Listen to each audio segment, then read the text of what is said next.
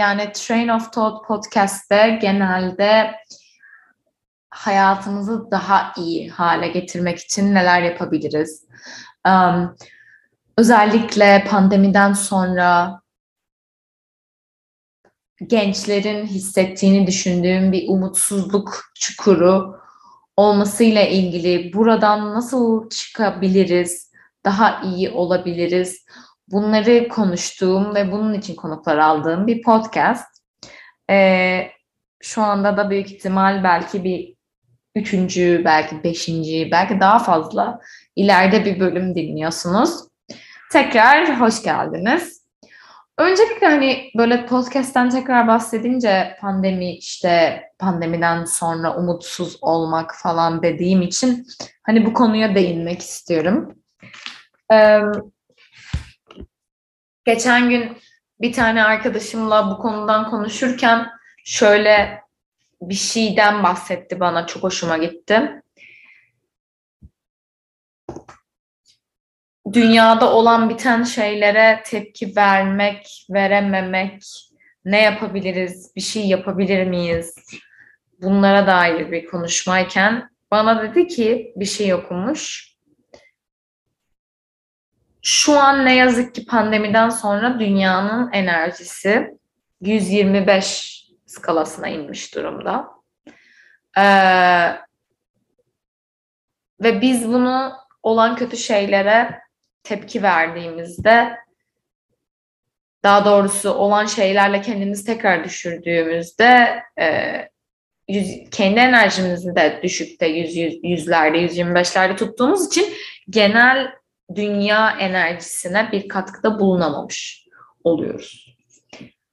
Ee, Gerçekten bu benim için çok değişik, aydınlatıcı bir bilgi oldu. O yüzden bunu burada paylaşmak istedim. Hatta bence bunun üstüne bambaşka bir bölüm olmalı zaten. Bunun üstüne konuşmalıyız diye düşünüyorum.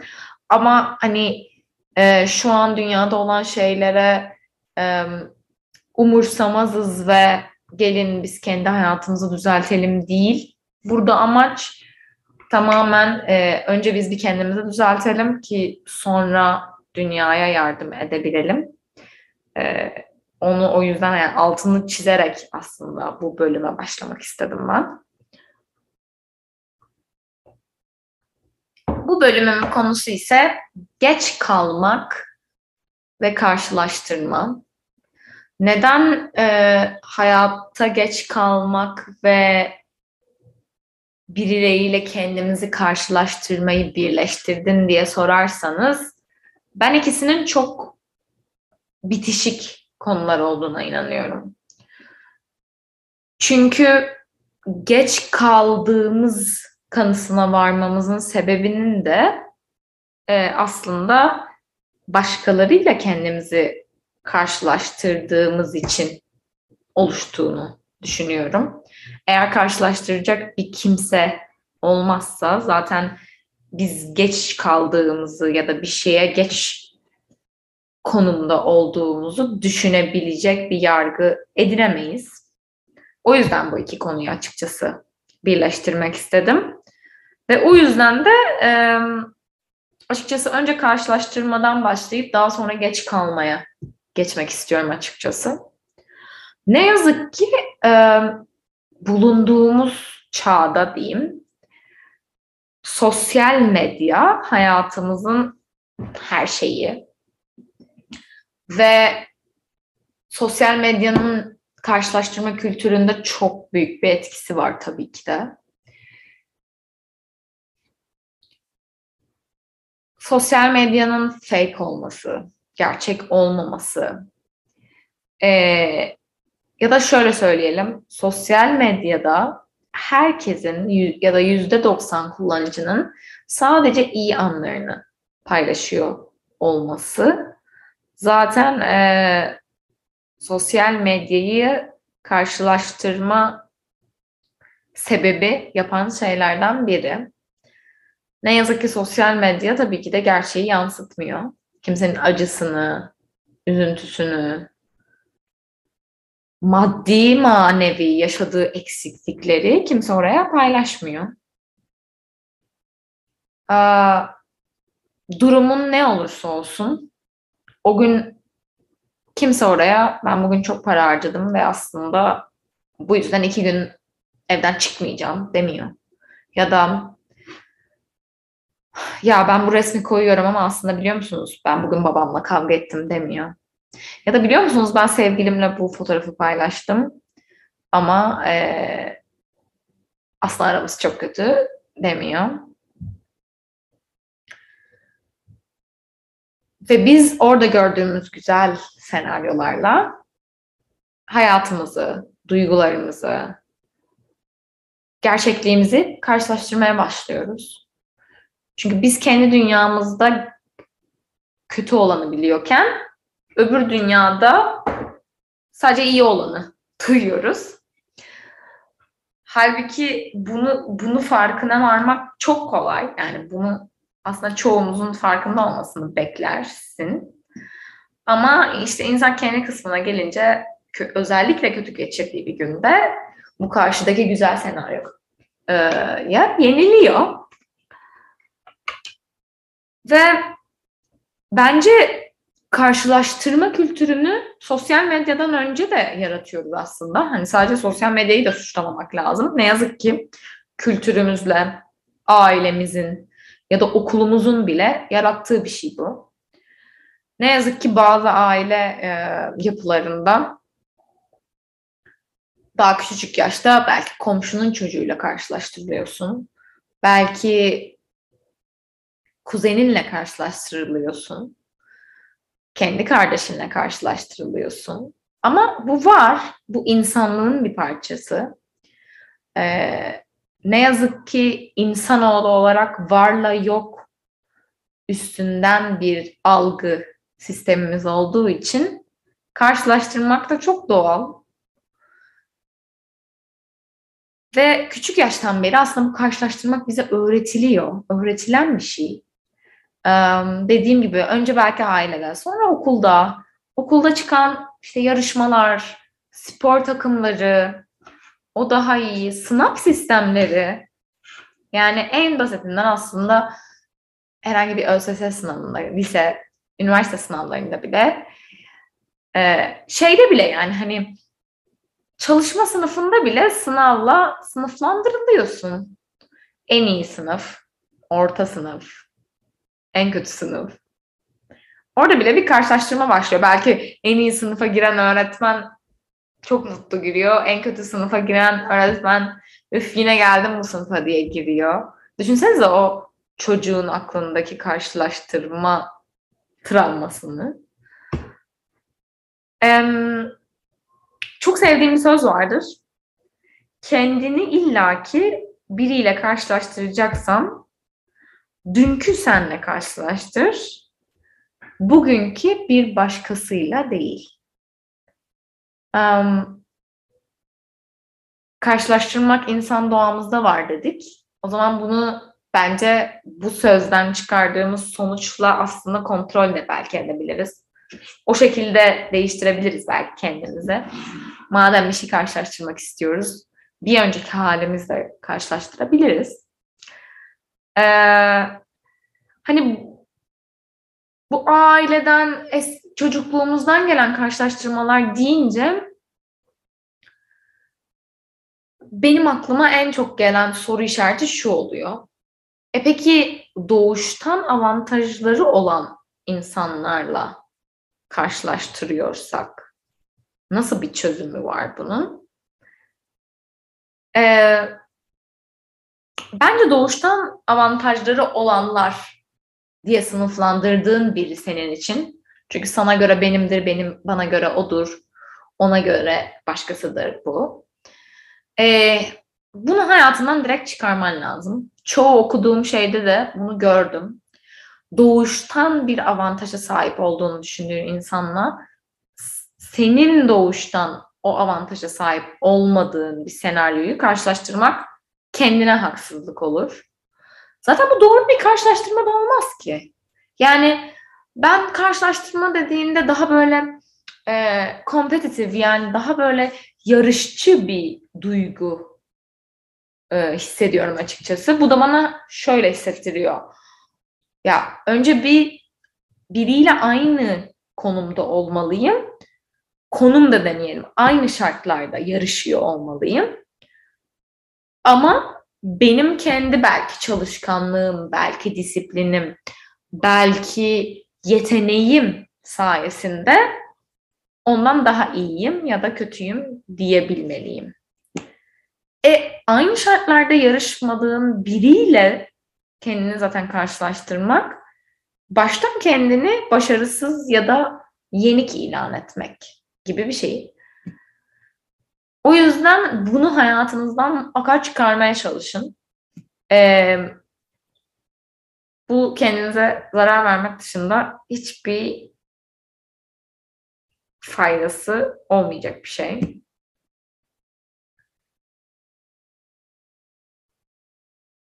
Peki sizce bu karşılaştırmadan geç kalmaya nasıl geliyoruz? Ya benim düşüncem e, bazen yaşımızla, bazen istediğimiz ideallerin ortak olduğu, işte bazen çevremiz ortak olduğu için insanlarla kendimizi karşılaştırırken buluyoruz kendimizi ve ben geç kaldım diye bir yorum yapıyoruz. İşte o 20 yaşındayken şunu başarmış. Ay ben 27 oldum ve hala onu başaramadım. Gibi cümleler benim en çok geç kalmakla ilgili galiba e, hayatımda olan cümleler bu tarz şekilde. Yaş ve o yaşta yapılabilecek başarılarla alakalı. Ee, kimisi için bu meslek konusunda bir geç kalmışlık olabiliyor. Kimisi evlilik için geç kalmış hissedebilir. Kimisi çocuk sahibi olmak için geç kalmış hissedebiliyor. Kimisi bir sanat dalıyla ilgili geç kalmış hissedebiliyor. Yani hepimiz için geç kalmış hissettiğimiz şey çok farklı. Bazen kimisi belki bir travmasını atlatmak için geç kaldığını düşünebiliyor. Yani hepimiz için geç kaldığımızı düşündüğümüz zaten alanlarda çok farklı. Ama şunu atlıyoruz bence. Kime göre ve neye göre geç kaldık? Şimdi işte bu noktada ben zaten karşılaştırmayla bağladım bu konuyu. Çünkü kime göre, neye göre geç kaldın dediğin zaman bana ben onun karşısına fill in the blanks yani boşluğu doldurma yapabiliyorum. İşte atıyorum. X kişisine göre ben kendimi düşünürsem ben şunun için geç kaldım. Y kişisine göre ben kendimi düşünürsem şunun için geç kaldım. Şimdi orada zaten biraz önce bahsettiğim karşılaştırma konusuna geri dönüyoruz. Ama o noktada da şunun altını çizmek istiyorum. Nereden biliyorsun? Ben hep artık kendime şunu tekrarlıyorum. O karşılaştırdığım insanın o noktaya nasıl geldiğini, o noktadan memnun olup olmadığını, o noktayla ilgili mutlu olup olmadığını, o noktaya sahip olmasına rağmen aslında benim sahip olup onun sahip olmadığı ve çok daha fazla ona acı çektiren bir şey olup olmadığını biliyor muyum? Bilmiyorum. O zaman aslında biraz önce dediğim şeye dönüyor. O zaman ben bu insanla aynı şartlarda olup olmadığımı bilmeden kendimi yarıştırıyorum ve geç kaldığımı söylüyorum. Ya da işte daha başarısız olduğumu söylüyorum. Bu noktada da çok hoşuma giden e, bir yaklaşım. Belki de şu, bunu hissettiğimiz an kendimize o kişinin aslında nesiyle kendimi karşılaştırıp nesine özendiğimi bulmak. Çünkü dediğim gibi sen onun tüm hayatıyla ilgili bir bilgiye sahip değilsin. Ya o çok istediğin insan aslında belki işte sen e, bir meslek için onu istiyorsun. Ya senin o çok istediğin insan aslında çok travmatik bir ilişki yaşıyorsan istiyor musun bunu? Sen o insanla karşılaştırırken. Ya da belki ailesiyle çok çok çok acı bir olay yaşıyorlar o sırada. Sen onu da istiyor yani biliyor musun ne şartlarda şu an yaşadın? Bilmiyorsun. Tamam ama orada seni çeken bir şey var. Bu kesin. Tamam bilmiyorum da işte ben şu, şu şusunu çok istedim. Çok seviyorum ya da çok hoşuma gidiyor. İşte o noktada onun ne olduğunu bulmaya yönelmek lazım. Sen belki hep ben daha kendi alanlarım üstünde örnek veriyorum ama işte bir e, şarkıcının, bir artistin, bir oyuncunun hayatına bakıyorsun. Ben onun hayatını istiyorum diyorsun da neden onun hayatını istiyorsun? İşte bunun cevapları belki şey olabilir. İşte çünkü ben sahnede olmak istiyorum. Ya da işte çünkü ben beni milyonlarca insan dinlesin istiyorum. izlesin istiyorum. Duysun istiyorum. Sokağa çıkınca tanınmak istiyorum. İnsanların hayatına dokunmak istiyorum. İstiyorum, şunu istiyorum. O kadar çok size cümle türetebilirim ki. Hatta belki en güzel bunun için şöyle bir çalışma yapılabilir. Böyle güzel bir liste yapılabilir. Ee, aslında o özendiğin hayatın ya da geç kaldığını düşündüğün hayatın nesini istiyorsun? Ve belki de o listeyi yaptığında bazılarına ulaştığını göreceksin ya da bunun, o, o istediğin şeylere ulaşmak için yolda olduğunu farkında olacaksın. Ama biz işte o listeyi bir liste olarak ya da bir maddeler olarak görmektense o kişiye yükleyip o insan üstünden ya da karşılaştırmayı yaptığımız geç kalmamızı kararını verdiren somut varlık olarak topluyoruz. Biz şey, bir varlığın etrafında. Ve sanıyoruz ki bizim olmak istediğimiz şey o. Ve biz geç kaldık. Aslında hani çok klişe belki ama sonucun bir mutluluk olmadığını da kendimize hatırlatmak bir fayda olabilir. Bu geç kalma psikolojisinde. Çünkü biraz önce dediğim gibi o tek bir varlıkta topluyoruz. Biz e, olmak istediğimiz idealize diye. E tamam ben o kadar insan tanıyorum ki o sonuç noktada benim çok güzel zannettiğim o sonuç noktada hiç mutlu olmayan yani o dürüstçe bunu söylüyorum. E o zaman benim sonuç zannettiğim benim o olmak istiyordum ben ya da 7 sene önce başarmalıydım dediğim o ideal durum bir sonuç değil. O sonucu elinde tutup yine de hala tam hissetmeyen, mutsuz olan insanlar var. Ki hatta belki herkes böyle. Çünkü sonuç bir mutluluk değil. Aslında olay süreci kabullenmek ve süreci seviyor olmak. Yani mantıken baktığınızda o zaman o sevdiğiniz şeye giden süreçte zaten siz önce bir o anda mutlu olmasınız ki buna hayat densin.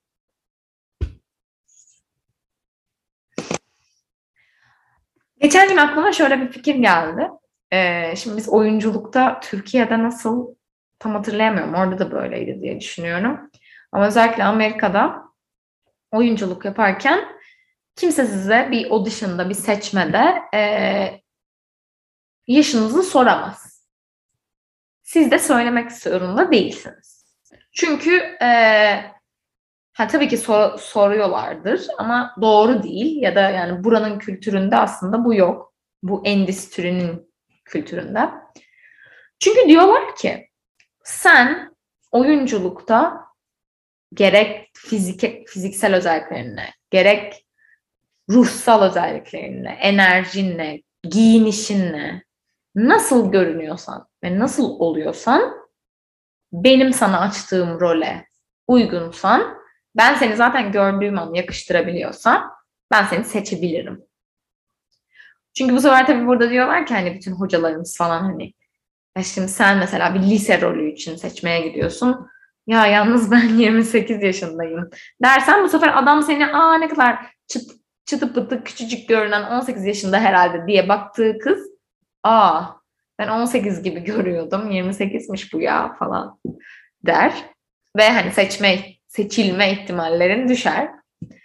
Ee, ya da işte seni çok güzel olgun, olgun, güzel değil tabii ki, olgun zannediyorlarsa sen çok küçük olduğunu çaktırırsan ha ay ben daha olgun diye düşünmüştüm. Bunu niye anlattın diye sorarsanız bu benim şöyle çok hoşuma gidiyor. Geçen gün bunu çünkü irdeledim kendi kendime. Niye yaşamda da böyle değil? Evet sonuçta biz bir yaşanmışlık yılımızı sayıyoruz. Hatta bunu güzel bir şeymiş gibi kutluyoruz. Ama aslında ben orada şunu fark ettim. Biz aslında orada kaç yıldır yaşadığımızdan çok o tarihin bizi yaşama getirmesinin değerini kutluyoruz. Ama yani yaşın ne önemi var? Eğer bütün dünya bir audition gibi olsaydı ve hani birazcık e, film gibi eğer dünya da bir yapay bir proje olsaydı ve bize yaşımızı kimse soramasaydı. Acaba dedim hani bu geç kalmışlık hissi azalır mıydı? Çünkü ben geç kalmışlık hissinde yaş unsurunun çok büyük bir sebep olduğunu düşünüyorum. Çünkü şimdi 30 niye bizde çok güzel bir de kültürel çok güzel şeyler var. İşte 30 o evliliğe geç kaldım. 35 mi? İşte çocuk yapmaya geç kaldın. 30'sun ve hala yapacağın mesleğe karar veremedin mi? gibi gibi çok çoğaltabileceğimiz kültürel geç kalmışlıklar bunlar. Ve hep yaşa bağlanıyor nedense. Peki ben kendimi de hep yaşa bağlarken buldum. Yani ben gerçekten buraya geldiğimden beri kimsenin gerçek yaşıma inanmadığı, e, gerçek yaşımdan minimum 6 yaş daha genç zannedildiğim bir kültürün içine düştüm. Hani genel olarak da benim giyimim de çok çocuk gibidir ve hani ruhum da çok çocuk gibidir. Triplerim bile çocuk gibidir. E tamam beni küçük zannediyorlar. Ya ben geçen gün dedim ki yani e bu insan ya beni gören insanlar 22 zannediyor diye. Ben neden e, ben kalkıp hayır ya ben 27'ye giriyorum. Hap, gidiyorum bir de kendimi 20 yaşında biriyle karşılaştırıyorum. Çok geç kaldım. Niye? Niye ben kendime bu etiketi koyuyorum? Ben birine doğduğum yılı söylemezsem, kendime doğduğum belki yılı hatırlatmazsam ve hissettiğim ve göründüğüm yaşta olduğumu düşünürsem geç kalmış hisseder miydim diye düşündüm. Hayır. Hissetmezdim. Tabii ki yanlış anlama, anlamayın. Hani bunu ay sen genç gösteriyorsun, sen yaşlı gösteriyorsan bittin olarak söylemiyorum. Bunu bu şekilde anlatmamın sebebi kime gö- göre, neye göre geç kaldığımızı düşünürken rakamlara somut böyle e, dayatılmış istatistiklere takılmayın anlamında söylüyorum. Eğer hissettiğiniz, göründüğünüzü düşündüğünüz, ruhunuzu hissettiğiniz e, yaşta olsaydınız e, geç kalır mıydınız? Bunu düşünün. Çünkü bunu düşününce eminim ki belki bunu dinleyen 40 yaşında biri bile kendini 20 yaşında hissediyor olacak. Çok eminim. E tamam. Hisset. Sen 20 yaşında hissediyorsan o zaman 20 yaşında olabilirsin ruhen. O zaman geç kaldın mı herhangi bir şeye? Belki 40-45 yaşındaki biri eyvah ben artık meslek değiştiremem. İşte yeni bir iş kuramam derken e sen 25 hissediyorsan kurabilirsin. Belki çoğu şey değişebilir hayatında bu şekilde bakmaya başlarsan. Ama mesela e, şeye de değinmek istiyorum notlarımı aldığım. Hani biraz önce dediğim dedik ya hani bu bütün ya bizim sonuçta mutlu olduğunu düşündüklerimiz aslında mutsuz hep. Hani sonuç değil olay falan. Bu da doğru değil. Hani e, bunu da aslında dayatmak istemiyorum. E, işte atıyorum aslında senin sahip olmak istediklerine sahip olanlar zaten mutsuz. Sen önce bir kendi hayatının değerini bil. Bu da değil. Çünkü beyninize e, bunu da kodlamanızı istemiyorum. Bu da doğru değil. Çünkü bu sefer sen senin istediğin senaryoda o sonuca ulaştığında ay yalnız hani o, o noktadakiler de mutlu değil ki. İyi kodladığın için bu sefer senin sonuç senaryonda da mutsuzluk geliyor. O yüzden onu kesinlikle hayatımdan çıkarım. Bu bende olan belki bir savunma mekanizmasıydı ve farkına vardım. Sadece o o sonuçta olup mutsuz olan insanlardan ve senin olmak istediğin insanlarda feyz aldığın şeylerden çıkarım yap. Neyi, hangisini istediğini, hangi hissi istediğini bul ve kendi versiyonunu yarat. Çünkü biz o bir kişiyle karşılaştırıp geç kalmaya karar verdiğimizde ya da karşılaştırma yaptığımızda kendi versiyonumuzdan uzaklaşıyoruz.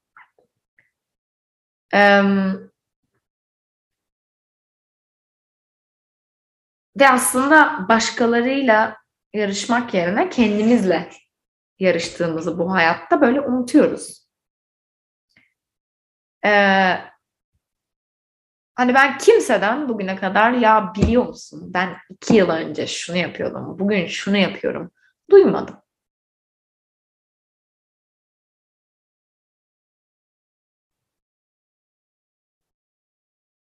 Sen bugünkü başkasının hani başta dediğim lafa döneceğim. Sen bugünkü başkasının dününü, yarınını bilmeden, avantajlarını, şanslarını bilmeden, şanssızlıklarını bilmeden kendine yarıştıramazsın ki. Ama sen kendinin dününü biliyorsun. Bugününü biliyorsun. Yarınını seçebiliyorsun. E tamam. Baştaki lafıma geri döneceğim. Aynı şartlardasın. Aslında seninle aynı şartlarda yarışan tek kişi sensin. O yüzden de başkasıyla değil, kendini sadece kendine karşılaştırmalısın. Ve hani konuyu aslında böyle kapatmaya doğru giderken şunu da söylemek istiyorum. Hayatın cilvesi belki de bu. Her şey aynı anda olmuyor hayatta. Bu, bu belki bir evrensel kural. Belki bir enerjisel bir güç. Ya da bu belki var olmanın kuralı. Bilmiyorum. Ama böyle. Hani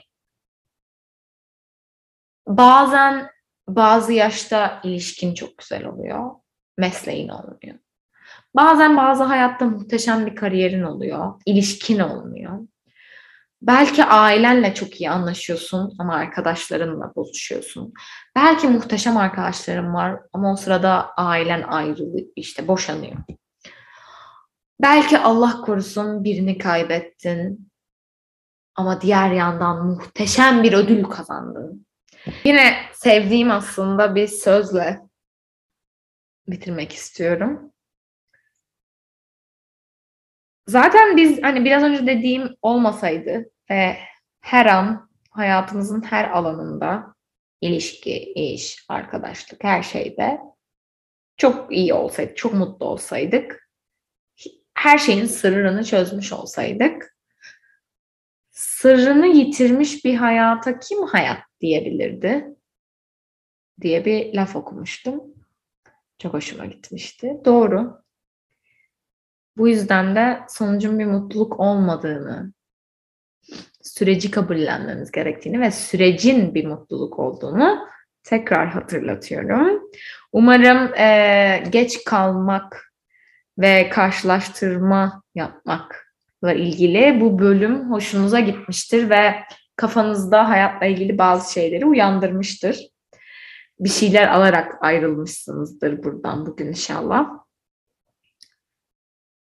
Ama hani ana soruya gelirsek geç kalmadınız. kaç yaşında, nerede, ne yapıyor olursanız olun hiçbir şeye geç kalmadınız.